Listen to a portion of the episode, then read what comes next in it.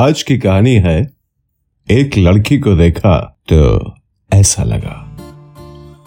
वो दिन मैं कभी भूल नहीं सकता। जिस दिन मेरी लाइफ में एक ऐसा तूफ़ान आया कि हम बता ही नहीं सकते आपको। क्या आप मानेंगे, मेरी मुलाकात एक अप्सरा से हुई। कैसे? तो चलिए बताता हूँ। महाशिवरात्रि के दिन मैं, मम्मी जी, दादी और मौसी, हम सब गंगा जी नहाने गए थे। मैंने गंगा जी में डुबकी लगाई और जैसे ही पानी से ऊपर निकला तो जो देखा तो बस देखता ही रह गया। सामने सीढ़ियों से एक अप्सरा उतर रही थी। सफ़ेद चांदी सा उसका उजला बदन। स्लो मोशन में वो चली आ रही थी। लाल रंग की घाघरा चोली पहने। हाथों में पूजा का थाल लिए, वो लड़की धीरे धीरे गंगा जी की तरफ़ चली आ रही थी। जैसे जैसे उसके कदम बढ़ रहे थे, मौसम बदल रहा था, रंगत बदल रही थी, और मेरे दिल की तो धड़कन ही थम रही थी। मैं गंगा जी में खड़ा हुआ बर्फ़ सा जम गया। सिर्फ़ मेरी आँखों की पुतलियाँ उसको देखने के लिए घूम रही थी। चाँद सा गोरा बदन, काली घटाओं से भी गहरे काले बाल। मृग नैनी जैसी बेमिसाल सुंदर आँखें, सुर्ख गुलाब से होठ चाल में ऐसी लस्चा के जैसे मानो उसके हर कदम पर धरती झूम रही थी। पहली बार मैंने खुली आँखों से जैसे स्वर्ग से आई अप्सरा का दर्शन किया था। मैं तो बस बुत बना उसको देखता जा रहा था। कि तभी मौसी जी ने चिल्लाते हुए कहा, ए बंटुआ, क्या खड़ा खड़ा देख रहा है? अरे बाहर आ, हम लोगों को भी नहाना है। वे सुनते ही मुझे थोड़ा होश आया और मैं किसी तरह घाट पर आ गया। अब बाकी महिला गंगा जी नहाए निकल पड़ी, पर मेरी नज़र अभी भी उसी अप्सरा पर थी। उसने अब तक गंगा आरती शुरू कर दी थी। ऐसा अद्भुत दृश्य मैंने कभी नहीं देखा था। स्लो मोशन में उसके खुले बाल उड़ रहे थे।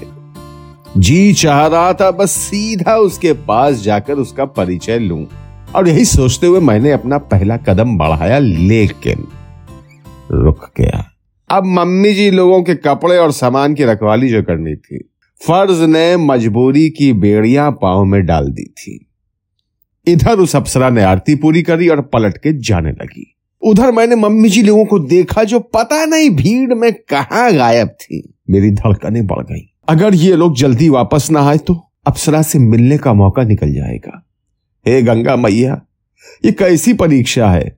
फिर अप्सरा ने सीढ़ियाँ चढ़ना शुरू किया और मैं बेबसी से उसको निहार रहा था। इतना मजबूर मैं कभी नहीं हुआ था। और फिर वही हुआ जो अक्सर हर प्रेम कथा में होता है। जी हाँ, नायक का नायिका से मिलन नहीं हो पाया। पूरी रात मैं बिस्तर पर पड़ा, तड़पता रहा। अप्सरा की यादें मुझे सोने नहीं दे रही थी। रात भर मैं करवटे बदलता रहा। फिर कहीं जाकर सुबह नींद लगी ही थी कि मौसा जी की आवाज़ से आँख खुल गई। हे बंटुआ, उठो भाई, कितनी देर तक सोते रहते हो। जाओ ठन्ने हलवाई के यहाँ से गरम गरम जलेबी और खस्ता ले आओ। अरे उठो यार, निकलो जल्दी। क्या कहता मौसा जी से? कोई जवाब नहीं था हमारे पास। बेमन से हम निकल पड़े ठन्ने हलवाई की दुकान के लिए। आँखें उसको याद करते हुए बंद हो रही थी, क्योंकि बंद आँखों में उसका चेहरा साफ़ नज़र आ रहा था। लेकिन अप्सरा से ना मिलने का दुख बढ़ता जा रहा था। गला दुख के आंसुओं से भर चुका था और हमने रोते हुए ठन्ने हलवाई से कहा, ए भैया जी बीस तो खस्ता और सवा किलो जलेबी दे दो। लेकिन तभी हम क्या देखते हैं? अरे गजब! सड़क पार अप्सरा चली आ रही है। अरे कमाल हो गया यार। सामने वही स्लो मोशन शॉट धन्यवाद महादेव का। एक और मौका है हमारे पास। और हमने ठान दिया अब तो हमें मिलने से कोई नहीं रोक सकता। और हम तुरंत पलटे और तेज़ी से भागते हुए सड़क के डिवाइडर की तरफ़ लपक गए। अप्सरा और हमारे बीच सिर्फ़ वो डिवाइडर था। बस एक छलांग में डिवाइडर पार। अब हम ठीक अप्सरा के पास। हम डिवाइडर लांगने ही वाले थे कि पता नहीं कहाँ से एक पागल कुत्ता दांत फाड़ के गुर्राते हुए हमारे पीछे पड़ गया। सिचुएशन अचानक से बदल गई। हमने हिम्मत करते हुए तेज़ी से डिवाइडर लांगा तो सराव कुत्ता भी पीछे से कूद पड़ा। सीन ऐसा था कि हम आगे आगे भाग रहे थे। अब पगलाइट कुतवा हमारे पीछे भाग रहा था। पगलाइट कुत्ता हमको लपकने की फिराक में था। कभी कभी इतना पास आ जाता कि हमें डर लगने लगता कहीं पेंदा पीछे का न फाड़ दे। और अगर ऐसा हो जाता तो तो अप्सरा के सामने हमारी तो इज़्ज़त ही फट जाती ना। इसलिए हमने और तेज़ी से भागना शुरू कर दिया।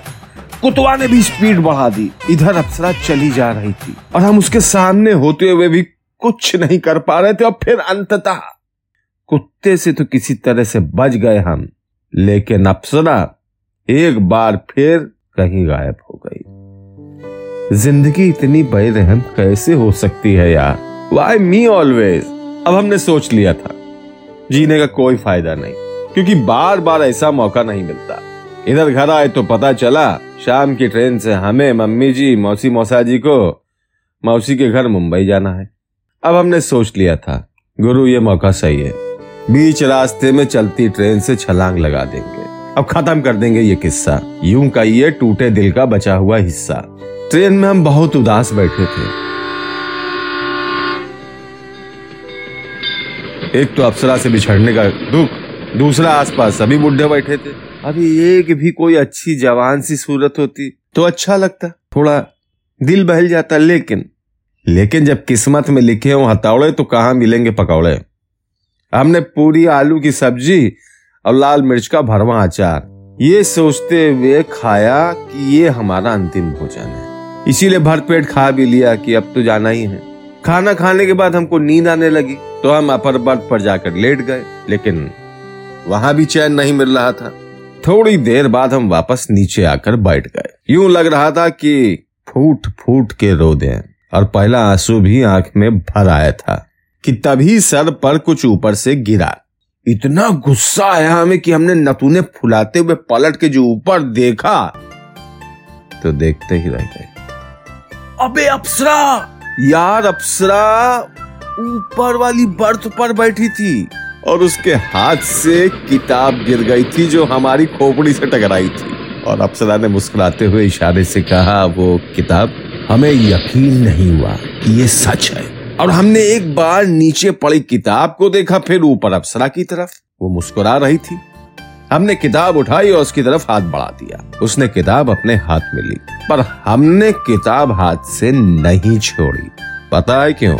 क्योंकि किताब ने हमारे और उसके बीच एक संबंध जो बना दिया था। फिर धीरे से किताब देते हुए हमने कहा थैंक यू इस बात पर तो अप्सरा हँसी पड़ी।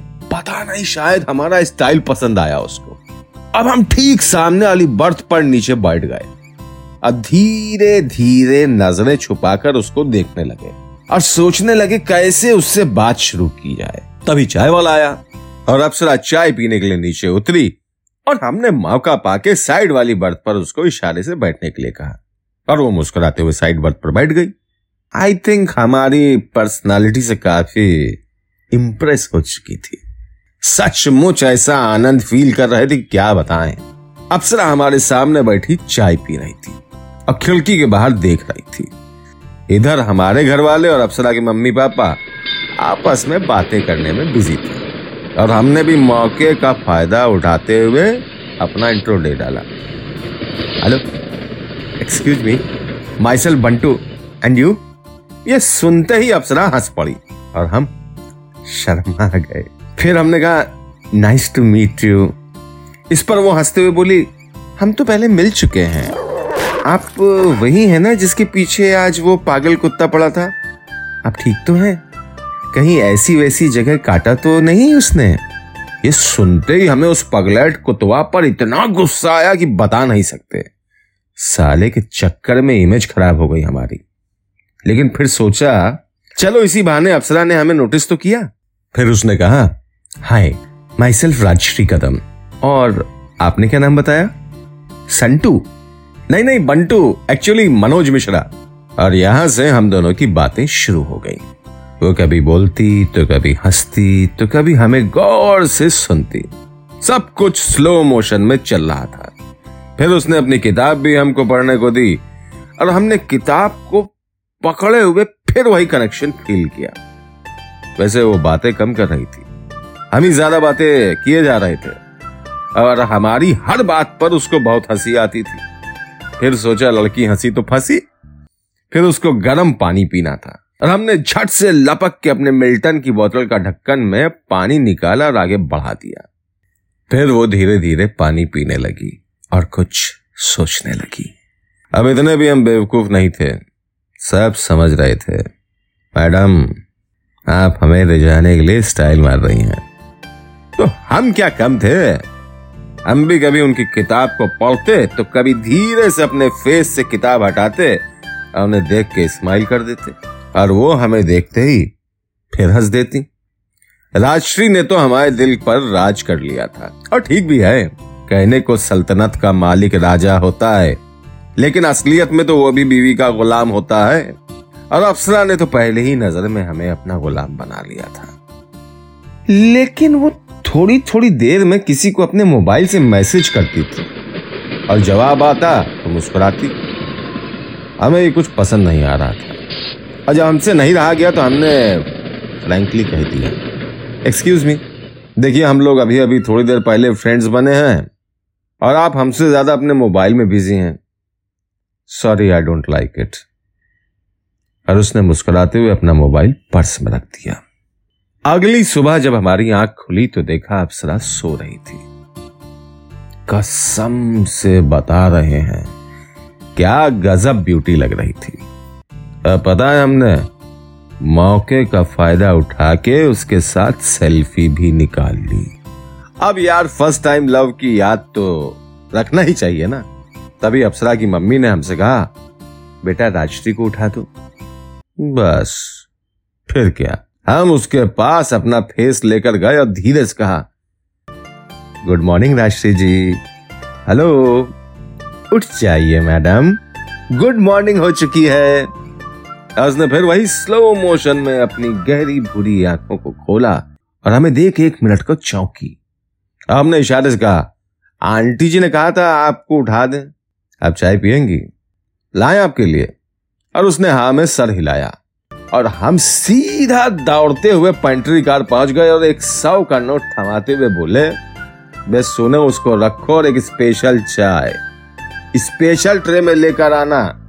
तुरंत। समझ गए? फास्ट अब तक अप्सरा भी फ्रेश होकर वही साइड वाली बर्थ पर बैठ चुकी थी। और हम उसके पास, तभी वो बोली, आपकी चाय नहीं आई। अब देखिए ऊपर वाले की टाइमिंग सामने से लौंडा स्पेशल ट्रे में चाय और बिस्किट लेकर आ गया। भाई साहब, लड़की फुल इम्प्रेस हमें देखकर फिर हंसने लगी। हमने भी सोचा यही मौका है उसका फ़ोन नंबर लेने का और इससे पहले हम कुछ कहते वो अचानक से उठी और बोली, कौन सा स्टेशन आ रहा है? हमने खिड़की से झांका और देखते हुए बोले, वापी है। अब फिर उसने अपना सामान उठाना शुरू कर दिया।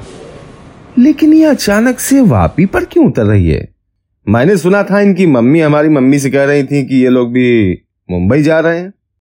और तब तक वापिस स्टेशन भी आ गया।